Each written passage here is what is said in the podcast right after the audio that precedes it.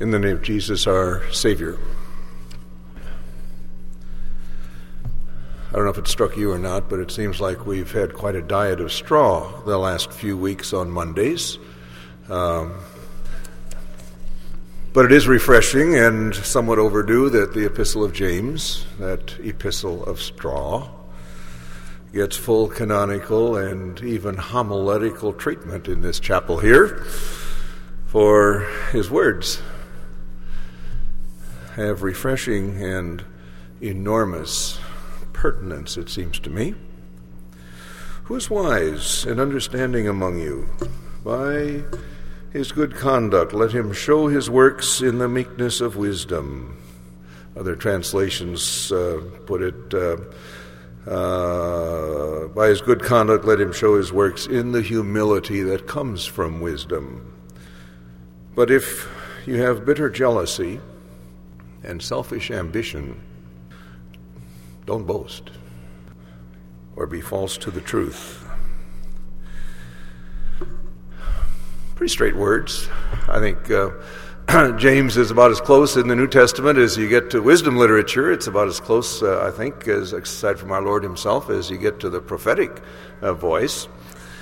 Um, and we noticed that in a chapter earlier, we were there a couple of weeks ago, that he's addressing my brothers, sisters as well, I presume, uh, believers in our glorious Lord Jesus Christ. That is to say, he's not speaking to outsiders to the Christian body.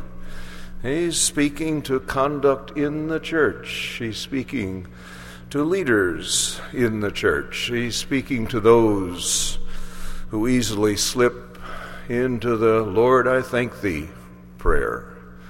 Lord, I thank thee that I'm not like folks out there. I thank thee that I'm not like those students over there, like those professors over there. Lord, I thank thee that we're not like other churches out there. Evidently, the crowd James was writing to are crowds. Probably no big prize. I think that's true for Paul. I think it was true also for uh, Peter. I think it was true for the prophets.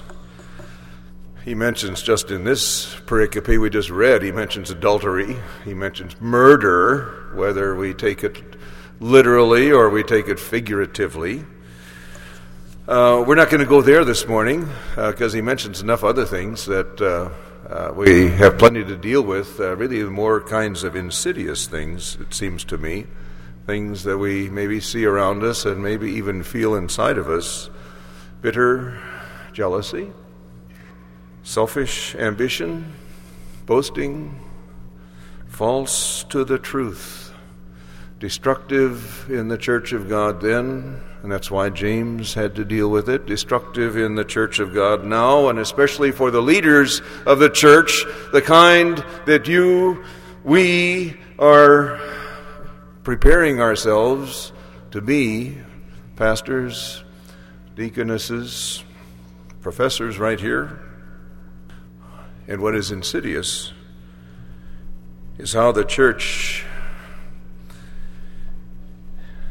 can hide behind and make sanctimonious use of the smokescreens of sanctity to hide those qualities, whether we hide behind doctrinal precision, or we hide behind liturgical faithfulness, or we hide behind missional whoop de doo.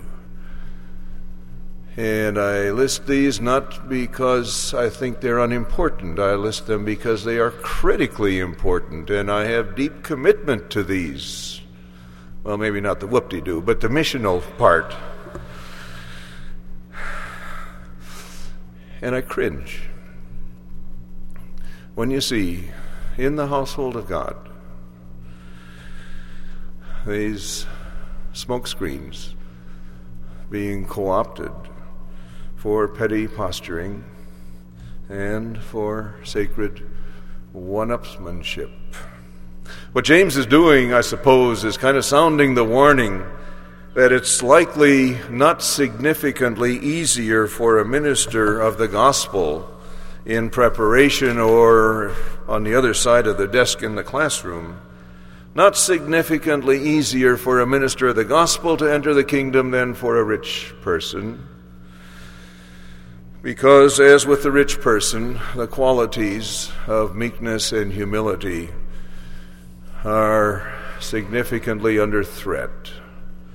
When one becomes accustomed to being the one looked to for answers, and accustomed to having those answers uh, respected and obeyed, but when the answers clash and personalities rub, and the church from New Testament days to this day becomes a cauldron, and we know that, instead of a credible, visible place of grace. And the more committed and the more accomplished one is toward what James calls boasting, jealousy, self ambition, demonic wisdom, his own words, the worse things get in the church, in the congregation, in the classroom, in the seminary, at home, in the dorm.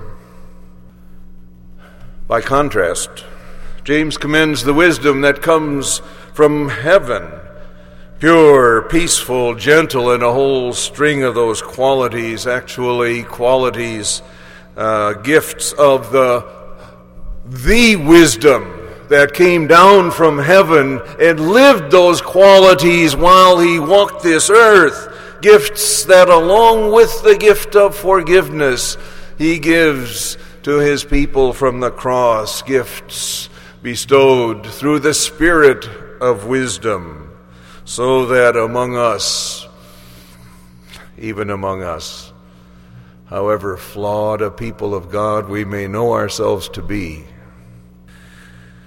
this shalomic wisdom that James is talking about can be, can be reality, can be a gracious anomaly, maybe, a peculiar and a great treasure, and a delightful divine surprise in a broken, scrambling world. Who is wise? Any takers? Who is wise and understanding among you? By his good conduct, let him show his works in the humility that comes from wisdom. But if you have bitter jealousy and selfish ambition in your hearts, don't boast. Don't be false to the truth. That's not the wisdom that comes from above. For where jealousy, sorry, that's not the wisdom that comes down from above, it's earthly, unspiritual, demonic. For where jealousy and selfish ambition exist, there will be disorder and every vile practice. But the wisdom from above, pure, peaceable, gentle, open to reason, full of mercy and good fruits, impartial, sincere, and a harvest of righteousness is sown in peace by those who make peace. Wouldn't that be nice? No. Won't that be nice? Isn't that great? We join our hearts in prayer.